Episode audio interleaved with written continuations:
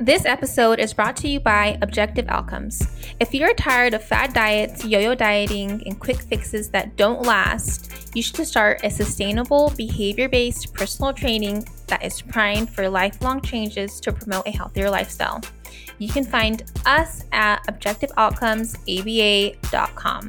Also, if you are seeking remote supervision and interested in the application of ABA in health, sports, and fitness, we offer supervision for unrestricted hours, monthly group supervision where you can meet others on the same track as you. You can find more at ObjectiveOutcomesABA.com. This is an ABA podcast with two BAs and no BS. This is Two BAs on a pod.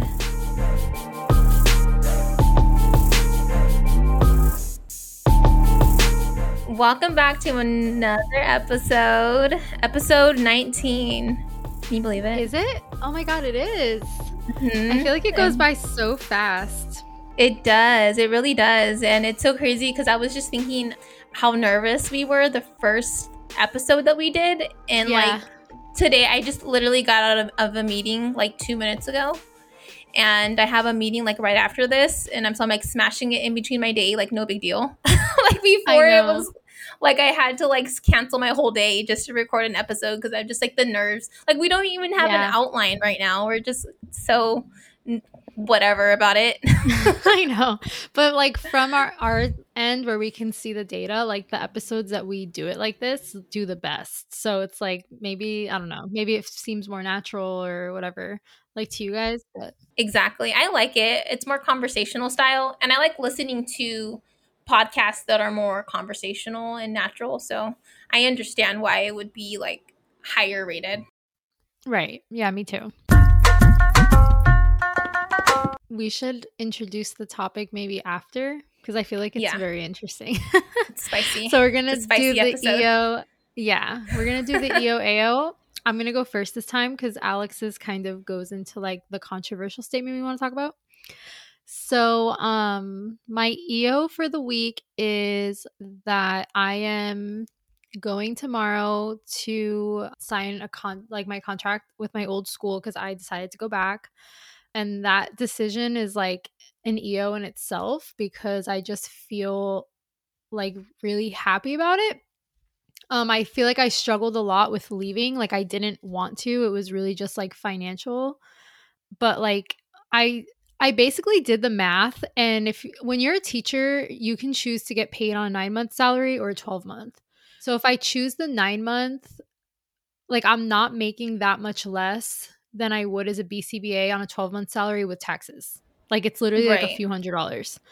And I have so many opportunities at this school to do tutoring or get private clients. Like the head of the school is super open about like not just me doing that, but she's like, I will tell parents about you. Like I don't care. Right. They have an SLP there. They have an OT there that they like contracted specifically for the school. So I feel like there's just so many opportunities that I could like make that money back so much, like so easily, but probably even more than I would because of taxes. Right. And I want to probably work remote in the afternoons as well, just once I pass the exam, like because now I'm just like, let me just pass. But I think it's like such an EO for me because I struggle with like financial stress, and I don't feel that at all anymore. And now, like I did move my test date only because oh, you did? I didn't know that. Yeah, I did, but only because it was the 12th, but that was like my last week with my morning client. And then the next 2 weeks after that, I have to do like really small things at the school, but it's like I'm only there till 12 o'clock in the afternoon. So I was like, if I could just have 2 weeks of like a super chill schedule before I take it, I moved it to the 26th. But I don't feel anxious about it at all. Like I feel like it's because there was so much pressure on me that if I didn't pass it, I was going to like be broke. Right. So just this decision like to go back is such an EO for me with like work, with studying, with getting like prepared to take the test like mentally and also like with knowledge. So I'm just like so excited to go. I know I'm not going to make as much as I would, but then there's also like issues with credentialing. Like I don't know why, but someone at my company did just pass the exam last 2 weeks ago now. And she told me that one of her friends that works for the our company too passed her exam in December, and she's still not fully credentialed. And I'm like, that's 7 months. That's crazy. Yeah, it does. I can't wait that long. But is she working as a supervisor, or what is she? She's doing half and half. Okay. So she has I don't know how many cases, but she's basically part-time as a BCBA and then part-time as an RBT. So half her, and she didn't tell me specifics of this girl's schedule, but she said that the majority of her time is working as an RBT. And I'm just I can't do that. I don't come from I have to start paying my student loans back. I have expenses. I do still live with my dad, and I'm I've been open about that. I know that's a privilege I have, but that doesn't mean that I don't have any expenses at all. Right. That to me is crazy. 7 months, no. So I can leave, and then I can work for a company that will hire me remote and wait till I'm credentialed and make money. So are you leaving your agency? I think I'm going to have to. Yeah. Oh, wow. It's so crazy. We have the whole lifespan of your school and your agency and your BCBA exam right here on this very podcast. I know. I'm sorry, guys. It's a lot. I feel people are probably get this bitch to pass this test so she stops talking about this shit. But if you're about to take your test or you're getting hours, I feel you'll understand. Even if you've already passed it. I feel it's pivotal. It's a pivotal moment in your life, in your career, in your future. Because let's say you did pass the first time, maybe your whole future would be differently carved. So no, for sure. And there was just so many times that I got that job out of nowhere. I don't even remember applying to this school. I remember they called me one day, and I was for weeks I had been stressing about money because I was running through my savings as an RBT, and I was talking to my boyfriend about it, and I was I'm gonna graduate with my master's this year, and I'm gonna have nothing.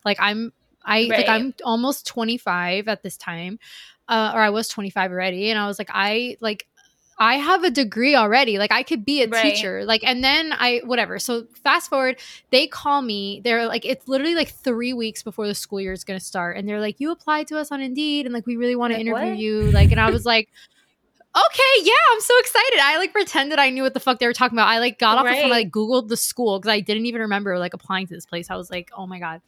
So then they hire me, and there was just so many moments that I worked there last year where I just had this feeling of I am supposed to be here. This is just a place that I'm meant to be. I don't know why, but there would just be little signs that would show me I'm supposed to be in this place. I don't know. So that's why leaving was so hard too, because it was fuck, I don't want to leave. I have to. But now it's I want to go back, and I have to go back. So it's again, I just see my life pushing me to go there. To that direction, and right. So that's my EO. My AO, I would say, is that my boyfriend left. He's in Thailand now. And we've been apart before so many times. So I don't know why it hit me. It didn't hit me until I dropped him off at the airport. I actually didn't feel sad at all. I was the night before, I remember he fell asleep, and I was laying there, and I was I'm not going to cry tomorrow, and I'm going to look like a bitch. I just felt because I just felt so content, so excited for him, so happy. But as soon as we both got out of the car, I was a mess. And he felt so bad. Aww. So I don't know. I just feel this, I don't know how to describe it, but I just feel part of me is just not here. Aww. And it makes me not, it brings my motivation down to get things done during the day. Right. I just want to do things to distract myself because I just don't feel whole, which I feel is corny, or people might be oh, she's so codependent. But I could literally go into a whole episode about what he means to me. I met him at one of the lowest. But it's so true. He brought me back to life just by loving me, and I never thought I would meet somebody that loves me the way he loves me. Yes, does he piss me the fuck off? 110%. Is he annoying? Yes.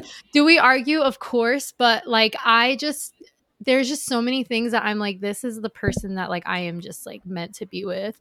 And like, he's the only person in my life that I can fully like depend on in a way that like he just makes my life easier. And I've never had that. I've never had someone who truly makes me feel like protected and taken care of other than him. So I kind of just feel like, oh my God, I don't have my person to like, I'm like, no one's taking care of me right now, which is like so childish. Like, what the fuck? But so it's just making me like not want to really do things. Like, I just feel like I kind of just want to like, today I texted my sister, like, let's go to Target. I did not need to go, but I needed to like, just I could have done a million other things in that time. So I feel like it's an AO for like productive things that I'm not doing, but it's okay. I feel like it'll be okay. But yeah. Sorry, and Ashley was corny. Ashley was freaking out because she didn't hear from him for how long? It was like, it wasn't even that long. You're like, he's supposed to land hour or 2 hours ago, and he hasn't texted me because he had already talked to his family. Yeah, I did, but like they were no help because they couldn't. I was about to start like DMing the gym. One of the gym's fighters is here. He had been training with him like one-on-one for a couple weeks before he left. I was like, I'm gonna call him. Like, I don't, because the thing is, any other time he's traveled, because he's been out of the country. Like, again, like we've been apart a lot. He was in the military, but he always traveled with the military. So like, I'm not trying to be like morbid, but like worst case scenario, like I would get a Red Cross notification. Like I will know like somebody is either knocking on my door or knocking on his mom's door and telling me. So it's like this, I was like, I don't know how to like who to call. Like there's nobody to call. So it just felt so weird. I was like, it's only, he's supposed to be there an hour ago, but he's not, but he was, but for an hour they were driving to the gym and there was like no service. So yeah, I was freaking out. I was like, how long do I wait? Yeah, because I didn't want to look crazy. I'm like, oh my God, I'm going to embarrass him if I'm like calling the gym. But like I was like, so what is like a normal amount of time to like not do that? So like, I don't know. I just felt so weird. You need a behavior crisis plan that you need to write up with him. I know. I was like, I told him because once we were able to talk, I was like, I was about to call like the fighter he was training with, his name is Willie. I was like, I was about to like call him on Instagram because I didn't know what to do. Like, and he's like, he probably would have been like, he's fine, don't worry. Cause he like, that fighter is like white as fuck from Washington State. He lives there. Like he speaks full Thai. He started fighting there. He's like, he's very known, but I was like, he's probably going to be like, oh, he's fine, don't worry. Because he's like, he fucking lives there now. But I'm like, no, he's not fine, but he is, he's there. He's totally fine. He's enjoying it. So whatever. All good. Yeah. Good. No Amber Alert sent. So we're good. No. Oh my God. Okay. So my EO actually is that I'm alone right now. I'm podcasting alone. So this is actually pretty rare. Ooh. Usually I'm podcasting with the full house. Even at this time, usually like my mother-in-law is here with my son and my husband, but he's at work and she took my son to her house. So I'm alone. So it's like a big EO just to talk as candidly as possible, especially about this topic, because I mean, it's just, We'll get into it, but sometimes you just don't want to talk about it in front of like your loved ones. But yeah, for the podcast and for all of the strangers, like I don't mind talking about it with you guys. So which is so weird because I think about that too with like just social media. Like I'll post stuff like for like all of the strangers on the internet, but like I don't want my mother-in-law to be watching my stuff. It's so weird. Oh, and really? She it's weird. And she does. Like, I'll, like, catch her, like, watching my stories in front of me. I'm like, this is really awkward. Can you not watch this right now? So, yeah, I get that. It's really awkward. But it's a big EO that I'm alone. I'm, like, waiting for my son to pop through the door, though, because I talked to my mother-in-law, like, an hour ago. So we'll see how long she keeps him. But that's a big EO for me right now. And then my AO, my goodness. So this happened yesterday. I'm not going to go too much into detail. We'll see. Basically yesterday I had a really long phone call with the mom. And she called me with a lot of concerns that she was having with her son and, you know, talking about the other services he also has. And we were just talking about collaboration and it was a pretty normal conversation.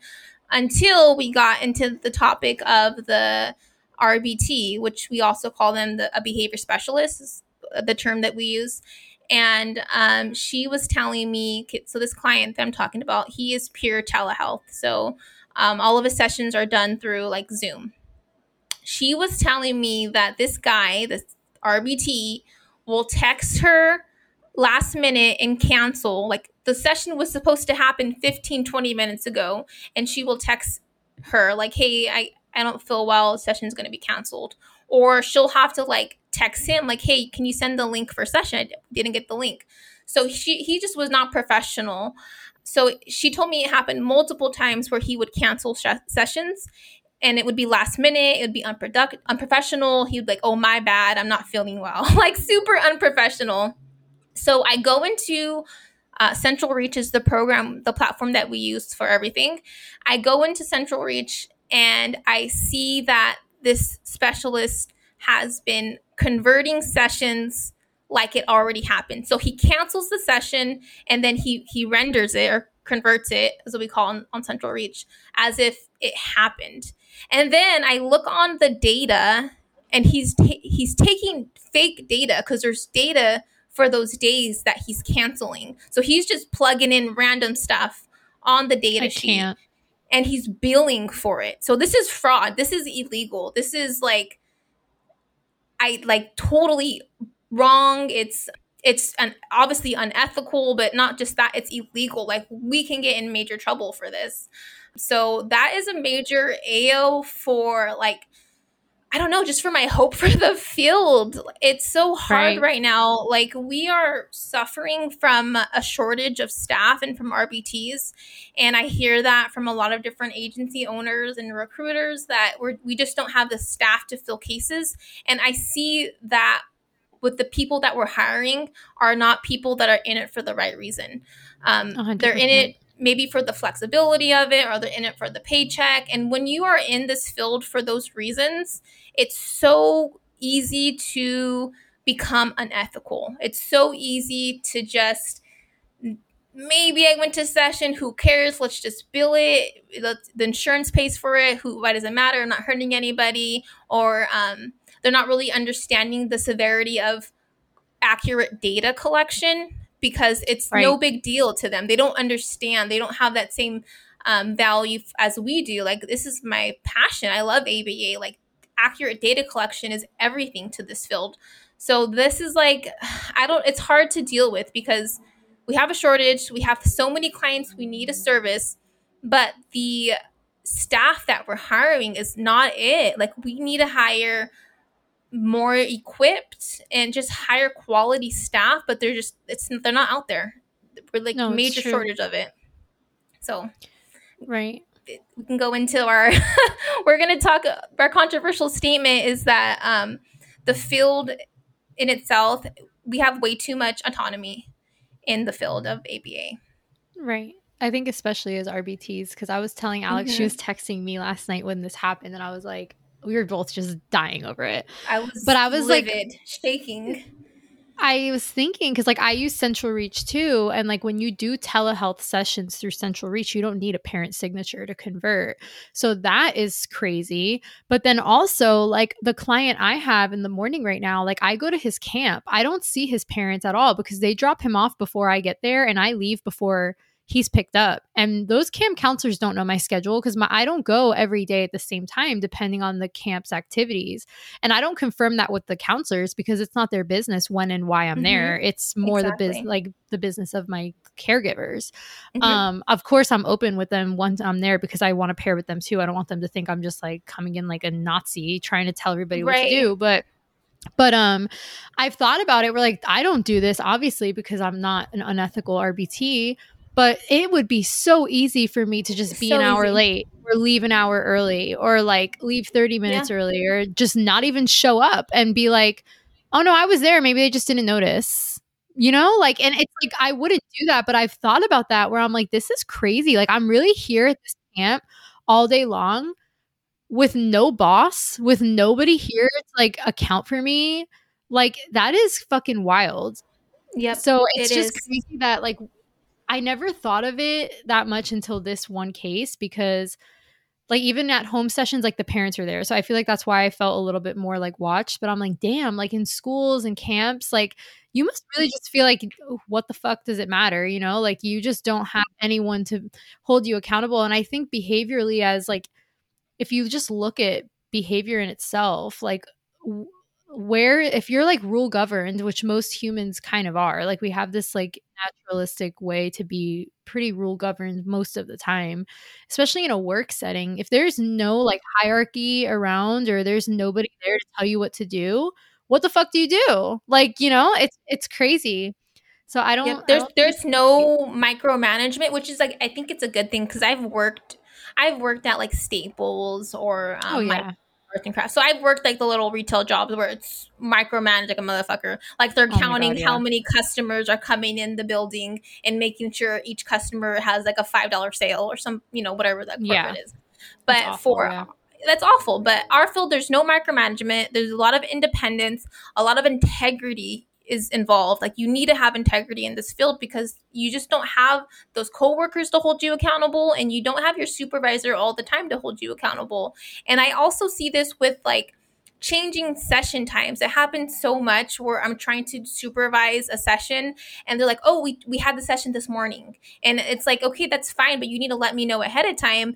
But 100%. Because there's no management there, like clocking you in or clocking you out, people think they can just change it however they want to change it and bill it for a different time. So let's say session happened at 12 to 2, but they're billing it for 7:30, from 5:30 to 7:30. Like that's still fraud. You still are not supposed to do that. You're not supposed to bill at a time that it did not happen. So people, you know, especially RBTs, need to realize you need to contact scheduling and whoever's on that clinical team, whatever those changes are. Because even if you're still in that 2 hours, the same session duration, it's still billing fraud if you're not billing at the exact time it happened. Or the setting, like if the session's supposed to be at home and you're over at Knott's Berry Farm or wherever the fuck you're at, like those things need to be documented, and you need to have a clinical purpose there. So there's so much gray area in our field, and it's like I appreciate the autonomy, I appreciate the independence, but not everybody has the skill set to adhere to those rules without someone like telling them those rules every single day or holding them accountable. So yeah, I've been thinking, like, I feel like maybe it's just because like I also hate how BCABAs are kind of being pushed out, because it's like to be an RBT, you know, you just need a high school diploma. That's all you need. I don't think that should be it, to be honest, because at this point, I feel like what's happening is we are getting a lot of younger people, or people that even if they're not younger, they have a minimal like requirement to become an RBT.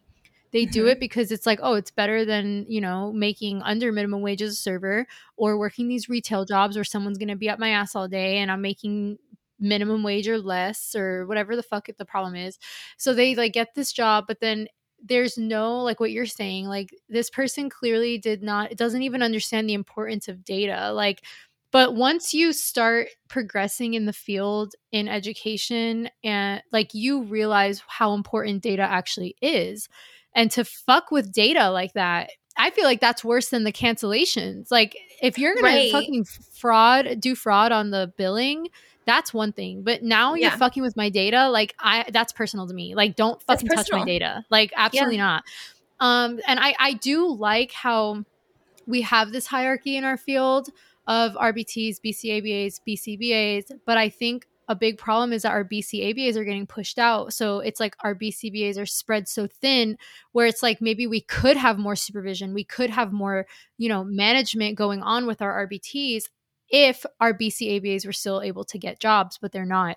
And that's not fair because insurance doesn't want to pay them, because why pay them when I can just pay an RBT half the amount? Because we can basically do the same things, especially if you're an RBT and you're in grad school collecting hours. Like I've done everything a BCABA does because I can, because I'm collecting hours and I'm allowed to. I do it for half the fucking rate because I have to, because I'm an RBT and I'm not a BCABA, but I do the things that they do. So it's like, I get where that's another reason why like our field needs to get away from insurance, but I just this is not going to get fixed unless we just fix it. And I feel like we have to keep talking about it to be able to fix it, because there's nothing else we can do. Because at this point, we just have so much control over us with insurance. Yeah. And eventually there's just going to be none of us, because like, I don't know how SLPs do it, because SLPs do everything. My cousin told me I direct services, I create a treatment plan, I talk to the parents, I do parent training, I do all these things that she does it all by herself, and she only gets paid hourly.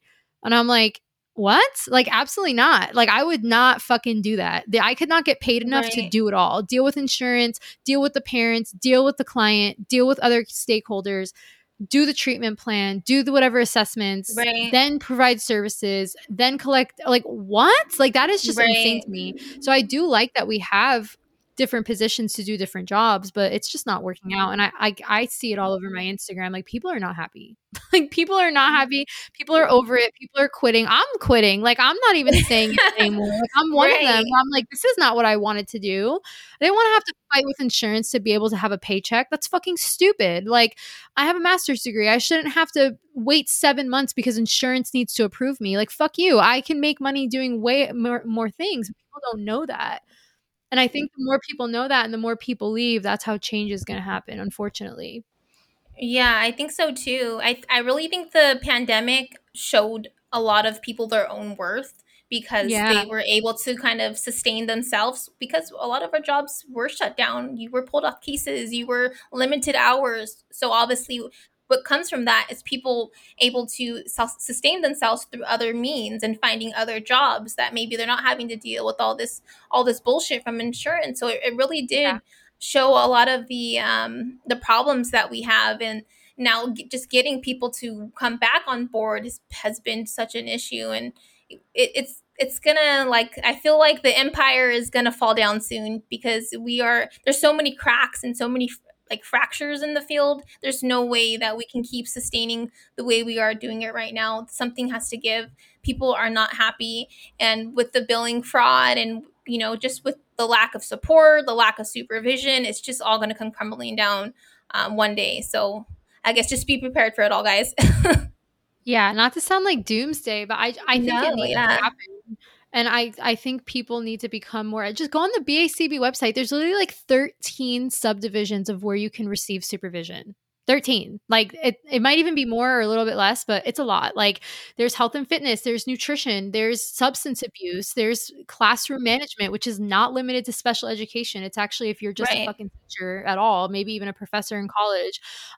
There's ASD, there's other developmental disorders that are on there. There's mental health. Like, there is literally so many things that if you actually just educate yourself, like, don't worry about the crash because you'll still have a fucking job. Like, it's not a big deal, especially once you're credentialed as a BCBA. Like, you can go anywhere. You'll just have to get supervision too. Like, I plan to have somebody supervise me with like ABA in the classroom, because even though I've been a teacher, I haven't gotten direct supervision as a BCBA or an RBT in the classroom. Mm-hmm.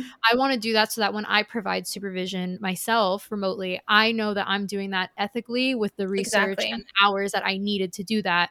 I'll do my CEUs in that too. But like, so if you did most of your hours in ASD and now you're like, fuck, I'm stuck here. No, you're not. Like, you are not stuck there. Like, do not worry. It doesn't matter.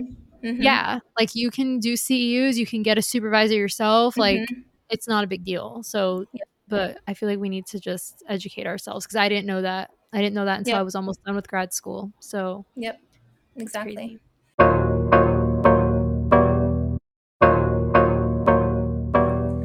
We can go into our topic today. So we said it's going to be spicy. So we are going to talk about the behaviors of the sex industry. And maybe we'll get into fetishes. Who knows? But maybe a little. we'll see where this conversation goes.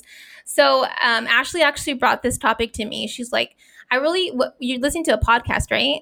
It was like an OnlyFans girl. I'm obsessed with porn stars. I'm going to say it right now. My boyfriend's like, why do you know so much about porn stars? You know more about porn stars than men do. I'm like, because I actually listen to them talk. I don't just watch them fuck. That's why. I am obsessed. Psychology. So I listen to this podcast. It's called Dumb Blonde. Her name is Bunny. I don't know what the fuck her real name is. It's not that. But she is just like, she was a sex worker. She was a prostitute. I don't know if that's the correct terminology, but she calls herself a hoe. So I'm like, I feel like it's okay that I say prostitute. Like she's, yeah, now she does OnlyFans. She's never, I don't think she's ever done like actual like porn, like on a set. But like, I love her podcast. She just talks about like coming from the struggle. Like she's from Vegas, had a rough past. She talks about coming. I'm like, wait, what? Oh, she does that too. Yeah. But and she just has like a bunch of different people on her podcast, like from all walks of life, but a lot of porn stars come on there, obviously, because that's who she knows. And I'm just like, holy shit, like these bitches know how to fucking hustle. I'm not saying all of them. I'm sure they're, you know, like whatever, in every field there's fucking dumbasses and there's weirdos and there's people that are doing things for the wrong reason. But some of these bitches build empires on this shit. And I'm just like, I am obsessed with it and the autonomy that comes with it now from like just 10 years ago. Like nobody was in porn on their own. These people are making all of their own profit. And I feel like it's just so much easier and easily accessible, but also acceptable in society to do it, that it's just like you see this like influx of so many men and women or non-binary, transgender, whatever, like everybody is getting into porn. And I'm just like, what's going on? Like, am I doing the wrong thing? Maybe I could pay my student loans off. I don't know. Like, it's just crazy. The rise of OnlyFans during the pandemic was incredible. Like it was, I heard the statistic, but it was crazy. So yeah, when Ashley brought this to me, so when I was 23, I was introduced to this girl who was a stripper, and she was making money dancing, and that's all as far as I knew. She was making money dancing, and when I first met her, we would hang out. And the first time she introduced me to the life of having sugar daddies. So she was like, hey, do you want to go hang out with this guy with me? And I was like, I guess. Like, so stupid. Like, very dangerous. Like, yeah, I guess. It's going to be on a boat. Sure. Oh, yeah, let's go. Yeah, I'll go. And she's like, okay. And, like, she told me, like, from the get, like, all right, we need to, like, send our location to someone that we know just in case. But we're going to go on this yacht and we're going to just hang out with these guys. I'm like, okay, whatever. And we literally show up to this yacht, and it was, like, old men. And we're just drinking and hanging out. It was nothing nasty, like nothing crazy. Yeah, we're just hanging out, drinking, dancing, whatever. We leave, and he gives us each like $1,500. Shit, let's go. Let's go, Alex. Yes. I'm just kidding. I was blown away at how easy it was to make money. But I think that's like the grooming process. Because as you hang out with these guys, they expect more and more from you. So 100%. I think that's part of the behavioral of it, of being like habituated to the scene, which happens with a lot of these girls. They get introduced to it. They do like they go to a party. I wasn't even expected to get paid that first time. It was just like, hey, do you want to come? Do you want to hang out with these guys? It's on a boat, whatever. And it was easy $1,500. But then as you continue hanging out with these guys, they expect less clothes or more of this, more of that. And so that is when you kind of like, do you really want to be part of the sex industry? Right. It was a wild fucking ride when I was in my early 20s.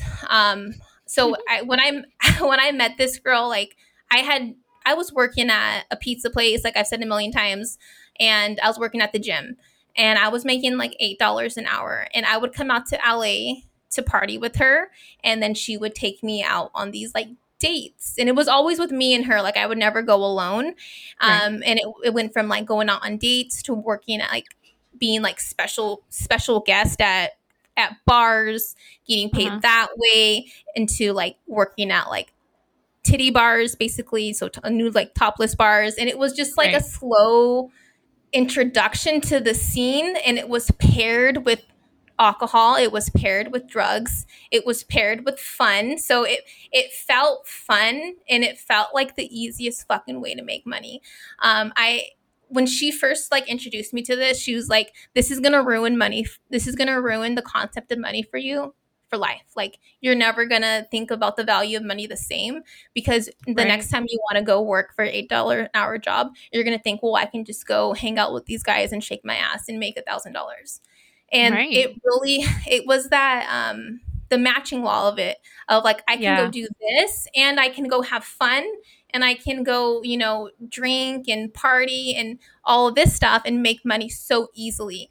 But I will say I did, like, it was like 6 months in. I did move out. I moved out to LA. So I was actually living with her for a while. But I did end up getting like a bartending job. I just couldn't do it full time. Like, she was full time hustling, hustling. She had multiple sugar daddies. She was working at bars, working at strip clubs. Like, this was her full-time gig. She even like in being invited to like Hawaii and getting paid for it, like things like that, like getting invited to different places and just being paid to be there, just to be pretty and sit pretty and be next to in the bottle service and the clubs and things like that. I personally couldn't do it because it really does take a toll on your self-esteem. You're constantly, your whole value of who you are is based on how you look. They don't care if you're smart. Like these guys that are paying you, they don't give a fuck what you have to say. They don't give a fuck about what you value, what your goals are, what your ambitions are. All they want you to do is shake your ass. Like, that's all they want from you. So like that really took a toll on me because I knew my value is my mind way more than my looks. Some of these girls are drop dead gorgeous. Like, I sent you her Instagram. She's fucking beautiful. Yeah, she is. She's beautiful. Like, that's her. Like, for her, like, her whole value is her looks. And she made it about all of her looks. Unfortunately, looks are fleeting. You're not going to be young. You're not going to be beautiful forever. That's only going to last maybe 10, 15 years if you're lucky. So that's why, like, for me, I was only able to, like, live that lifestyle for a little bit and like half-ass live it for a little bit because it just really took a toll on my self-esteem. A lot of the girls that I hung out with end up getting plastic surgery. They got the BB out, they got the boobs, they got the lips. I could not keep up with the Kardashians. Like, that just it wasn't me, and I just knew that from the bottom of my heart that I had so much more value to give. That's not the way I look. Like, that isn't the most valuable thing about me.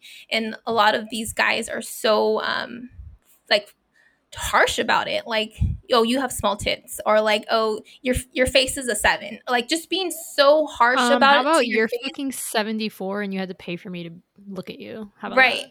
Right, exactly. Okay. But that's what they do.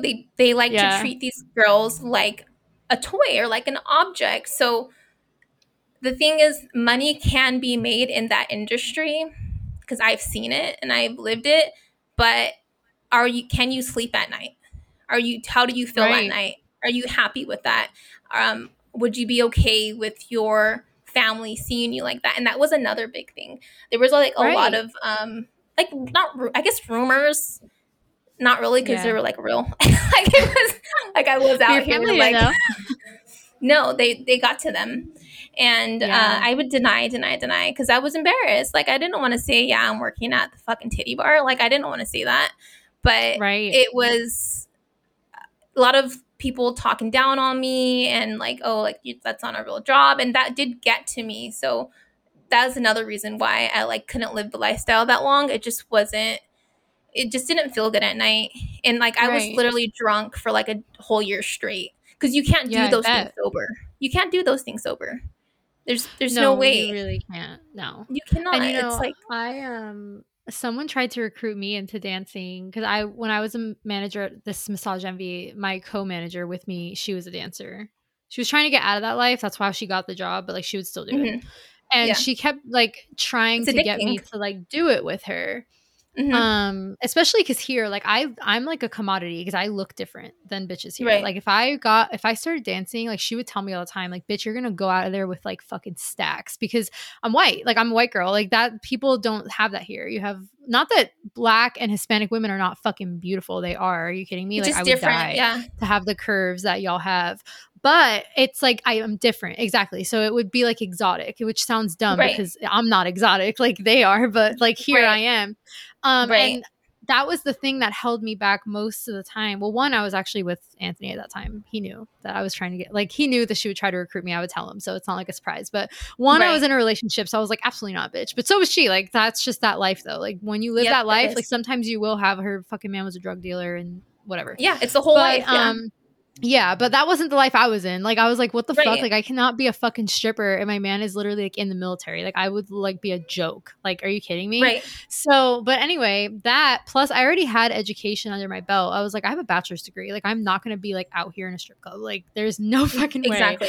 And then also like, it was that where I'm like, I don't even drink. Like, I can't do that sober. No, but you can't. She would always try to like rebuttal every excuse I would give her, like every time. And one of the main ones was like she would a lot of the times go to Orlando to dance there, but for the reason that she wanted me to dance here, because she was like, over there everybody's white, so when I go there I'm tatted, I'm Mexican, and like I'm fucking hot. Like, I go in there and I make fucking money because there's a bunch of white girls there. So she was like, let's go there and then we can dance there. And she even offered to give me like some of her money that she made, because she was like, if we go like together. See, that's like that's, and it's so crazy. No, that's it's like what that is girl- that it's like misery loves company. Like the girl that I'm talking about, and I wanted to have her on the podcast. I don't know. I haven't talked to her in years. She like bribed. It was me and my other roommate, my first roommate. I lived with her, and then I lived with the other girl.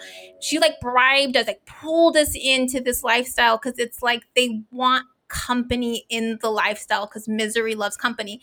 And that's the thing that I really found insightful when I was in this lifestyle.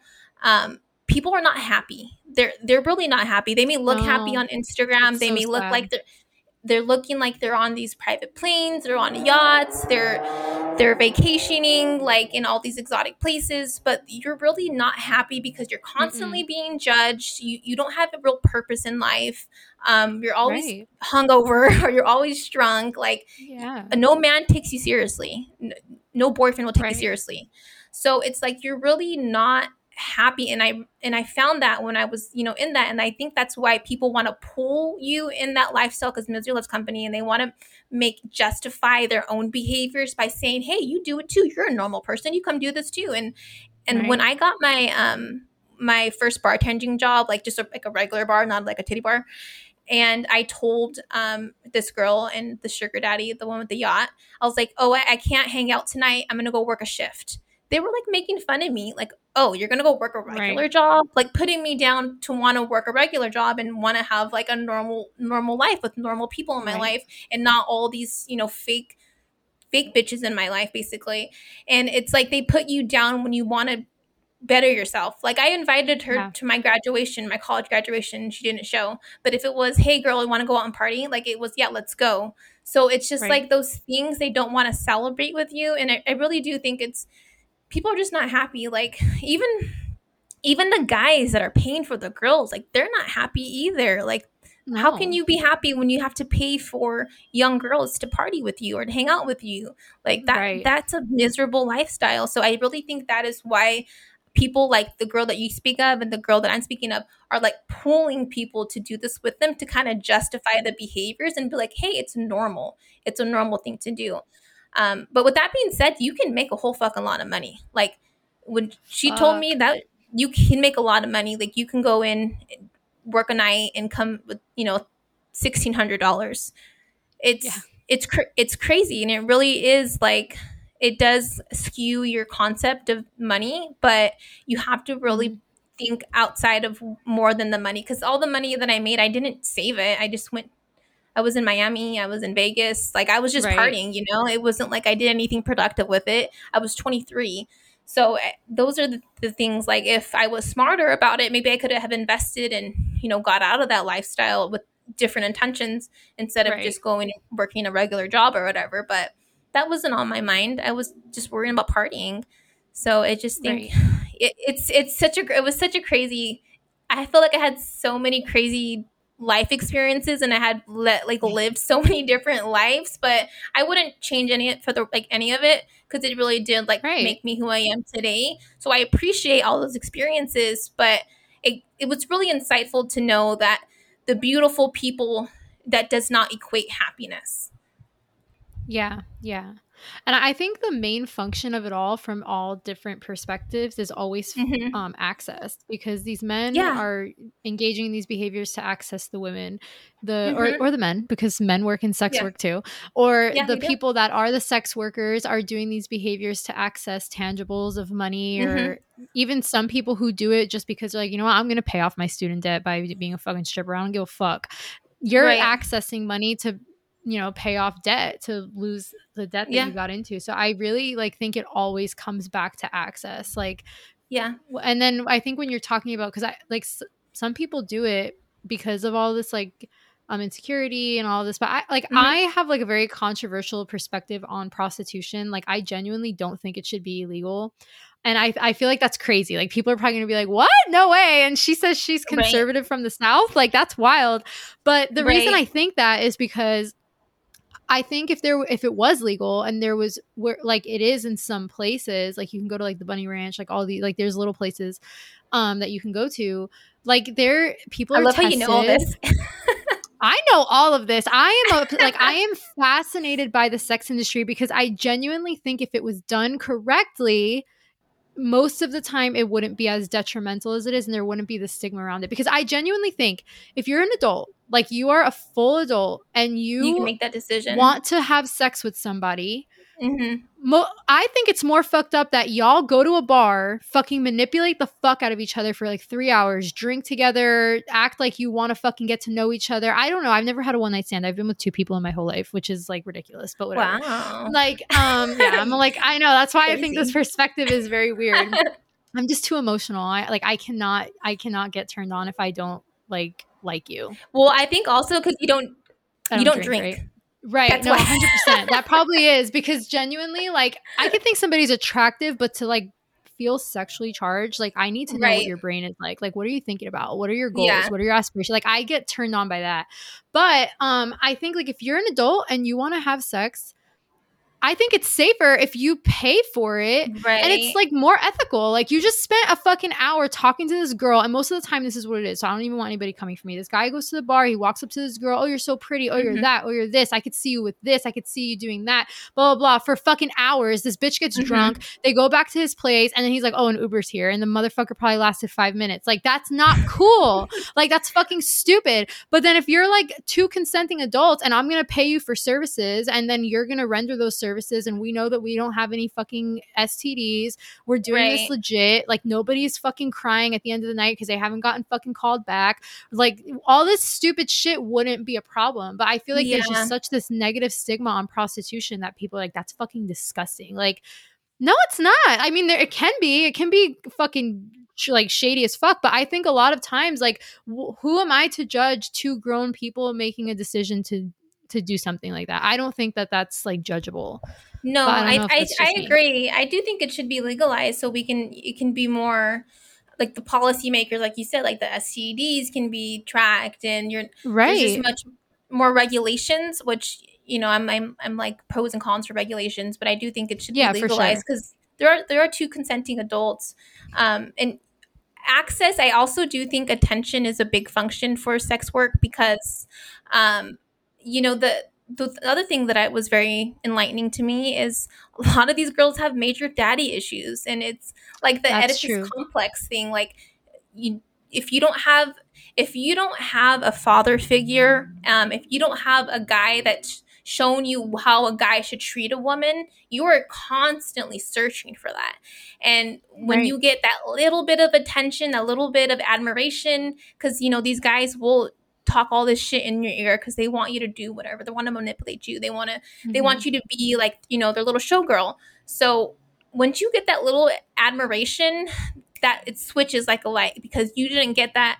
You don't get that from your dad, from your actual dad. So you're looking for a daddy, and this is what happens. You get sugar daddies and you get sugar babies. So I really do think attention is a big one, and the attention is way more valuable. There is a very strong EO for women that don't have fathers in their lives. And that was me. And that was the girl that I speak of, and the other girl and all the other girls that I know of. Like, none of us had strong father figures in our life. And if I did, I probably wouldn't have gone down that route at all, because you just know, like, no, this is not how a man should be treating a woman, and this is not how I should be representing myself. So I really think that is a big issue, is the attention and trying to get the attention from wrong ways. Yeah, I think so too. That's a great perspective. I didn't even think of that. Mm-hmm.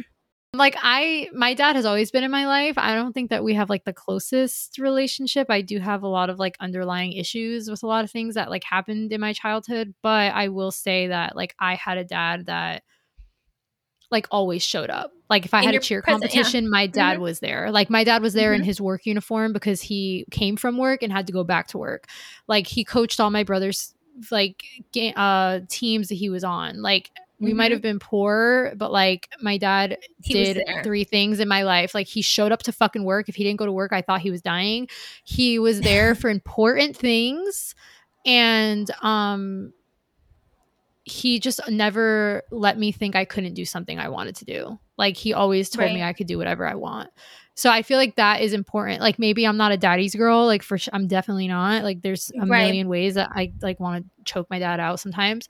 But my dad was there, and so was my brother. My brother was the same way. I was extremely close with my brother. If anything, more than anything, I would be mortified. I remember one time when I was it was in college already. I was doing my associate's degree.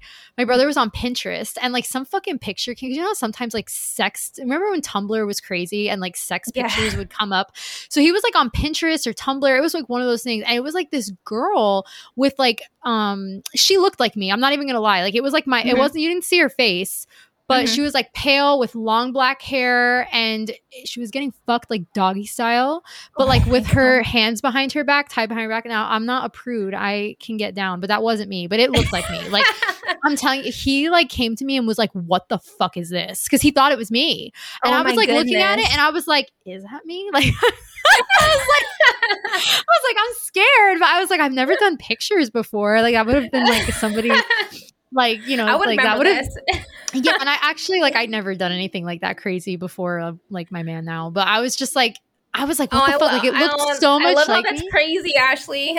Well, I mean, it would have been then for me. That would have back then been wild for me because I was with the person I was with at that point was the person that took my virginity. I wasn't doing shit. I was just I thought I was cool. Missionary, so I was 21 already, by the way. So, but I was still a loser. Oh my goodness. However old I was, probably 19, 20. But anyway, that, I got so embarrassed, and it wasn't even me. So that is another thing where I'm oh my God, if my brother ever saw me in a way, because my brother worships me.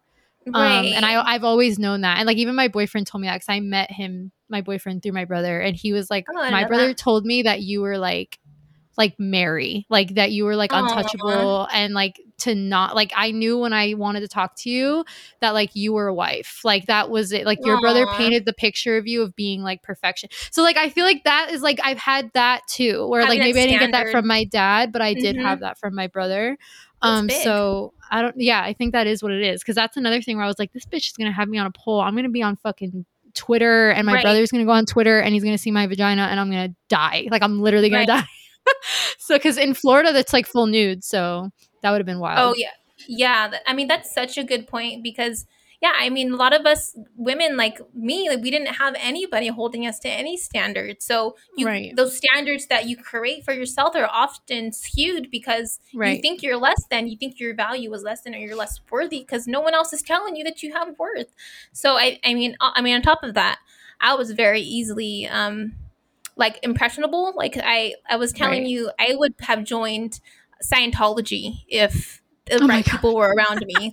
I would have joined a cult. That's how impressionable I was as a young adult, even a teenager. I was easily peer pressured into anything. That's why I was doing drugs at 16 and drinking at 16, and I lost my virginity at 15. All these things because I was so easily impressionable, and I was so easily manipulated and peer pressured because I did not have anyone giving me those standards. And when you create your own standards, they're not going to be high. I mean, unless you're a pure narcissist, you're going to think you're less than, you have less worth. So that's why you kind of do those things. And it is the tension because you fit in and you have a crowd of people that hang out with you, want to be around you. And once you get a little taste of that, you take it because you want more of that. So it's that too. If you don't have a good structure around you or a good support system, you're going to lean on anything. You're going to try to find any little crumb of anything, and you're going to try to lean on it because that's going to be your new identity because you don't have one for yourself yet. So I really think, like, you know, the moral of this is for the future generations is giving your children as much support and as much value and knowing that you love them no matter what, but this is what you kind of think about them, you expect of them the most because you think that they're better than with how they think they are of themselves. So I think all those things is so powerful, and we have to tell the future generation. I mean, if we do that, there's not going to be any more OnlyFans. I don't know. Right. I feel sorry, like guys. If you're in the sex industry, I just really don't know.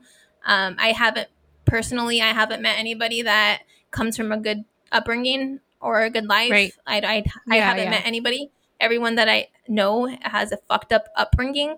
So, I mean, I would be interested to meet the teacher that was raised from a good home that just needed the extra money. I'd be interested to talking to her and, like, how did she decide to do that? Because I had friends that I grew up with that, you know, knew what I was doing and they would support me, but they would never do it because they had a good support system. They had family and they were like, no, I could never do that, but I'll go with you.